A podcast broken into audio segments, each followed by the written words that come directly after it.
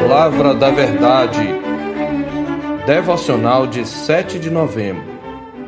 Enriquecidos na palavra, na comunhão e na adoração. Habite ricamente em vós a palavra de Cristo. Instruí-vos e aconselhai-vos mutuamente em toda a sabedoria, louvando a Deus com salmos e hinos e cânticos espirituais, com gratidão em vosso coração. Colossenses 3,16. Ao se referir à palavra de Cristo, Paulo deveria ter pelo menos duas ideias em mente. Primeiro, ele quis ressaltar que a palavra procede de Cristo. Segundo, ele quis destacar que a palavra também fala acerca de Cristo. Cristo, portanto, é a origem e o conteúdo, o autor e o foco da sua palavra. Ele também chama a palavra de Cristo de palavra da verdade do Evangelho, no capítulo 1, verso 5, distinguindo-a do ensino dos falsos mestres, e palavra de Deus em 1,25, destacando o caráter autoritativo dessa palavra. Paulo se colocava como ministro dessa palavra segundo a dispensação da parte de Deus a ele confiada, o que significa que ele era um mensageiro autorizado. Neste sentido, ele estava na mesma linha dos demais apóstolos e dos profetas do Velho Testamento, sendo que o Evangelho apostólico revela o cumprimento daquilo para o que os profetas apontavam. Portanto, a recomendação certamente se aplica a toda a Escritura, como ele mais tarde testificará em 2 Timóteo 3, 16 17. Toda a Escritura é inspirada por Deus e útil para o ensino, para a repreensão, para a correção, para a educação na justiça, a fim de que o homem de Deus seja perfeito e perfeitamente habilitado para toda boa obra. O conselho divino habite ricamente em vós, a palavra de Cristo, tem pelo menos três implicações. Primeiro, que a palavra deve habitar em nós permanentemente. Isto significa que, como regra de fé e prática, a palavra de Cristo é definitiva o verbo habitar descreve a morada definitiva, distinta da habitação provisória do peregrino. Significa que a Escritura, como norma de vida, não perde a validade. Consequentemente, não precisamos atualizar a Bíblia. Ela é a semente incorruptível a partir da qual fomos regenerados. Ela é intocada pelo tempo. É a palavra de Deus a qual vive e é permanente, conforme 1 de Pedro 1,23.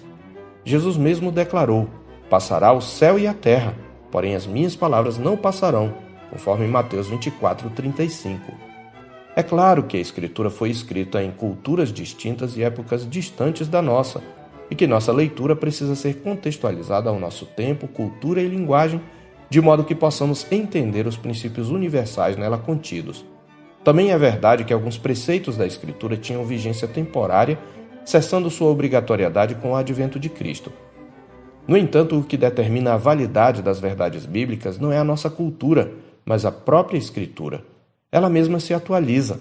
Na verdade, o Novo Testamento é, por assim dizer, a atualização daquilo que foi revelado no Antigo, inclusive estabelecendo que preceitos da Escritura são permanentes, bem como os princípios permanentes subentendidos nos preceitos temporais. Para citar um exemplo, os sacrifícios da velha aliança cessaram conforme a própria Escritura mas a verdade que eles comunicavam é permanente, a saber que sem derramamento de sangue não há remissão de pecados, conforme Hebreus 9:22.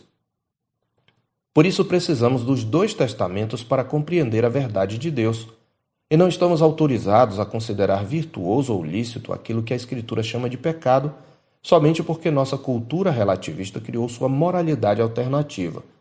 As representações humanas da realidade presentes na cultura são falíveis por natureza, mas a palavra de Cristo é a revelação infalível da realidade. Como profeta de Deus, a igreja deve permanecer fiel à palavra de Cristo, pois a cultura é passageira, mas a escritura é permanente, como está escrito. Uma voz diz: clama, e alguém pergunta: que hei de clamar?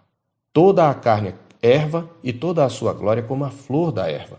Seca-se a erva e caem as flores, soprando nelas o hálito do Senhor.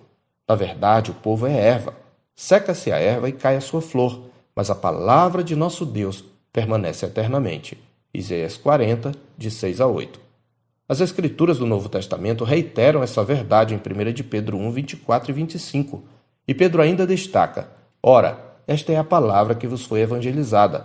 Ou seja, o que foi anunciado no Velho Testamento é o mesmo evangelho pregado aos crentes da nova aliança Aplicando esta verdade àqueles que a obedecem, outro apóstolo de Cristo ressaltou: Ora, o mundo passa bem como a sua concupiscência. Aquele, porém, que faz a vontade de Deus permanece eternamente. 1 de João 2,17. Em segundo lugar, a afirmação nos mostra que a palavra deve habitar em nós ricamente, ou seja, ela deve nos encher de maneira completa e abrangente. Toda a nossa personalidade, pensamentos, sentimentos, palavras e ações deve ser dominada por ela. Não apenas isto, mas todas as áreas da vida devem ser dirigidas pela palavra de Cristo. Por isso, em sua oração pela Igreja, no capítulo 1, verso 9, Paulo roga: Por esta razão, também nós, Desde o dia em que o ouvimos, não cessamos de orar por vós e de pedir que transbordeis de pleno conhecimento da Sua vontade em toda a sabedoria e entendimento espiritual. O pleno conhecimento da vontade de Deus está contido na palavra da verdade do Evangelho pregado por Paulo. Sabedoria diz respeito à aplicação prática da palavra à vida, enquanto a expressão entendimento espiritual refere-se à capacidade de avaliar o contexto em que vivemos à luz da mesma palavra. Neste sentido, não há dicotomia entre atividades sagradas e seculares, entre nossas devoções e nossas ocupações temporais. Ambas as áreas são igualmente guiadas pela palavra, de tal forma que nossa liturgia dominical deve se reproduzir em nossas liturgias culturais.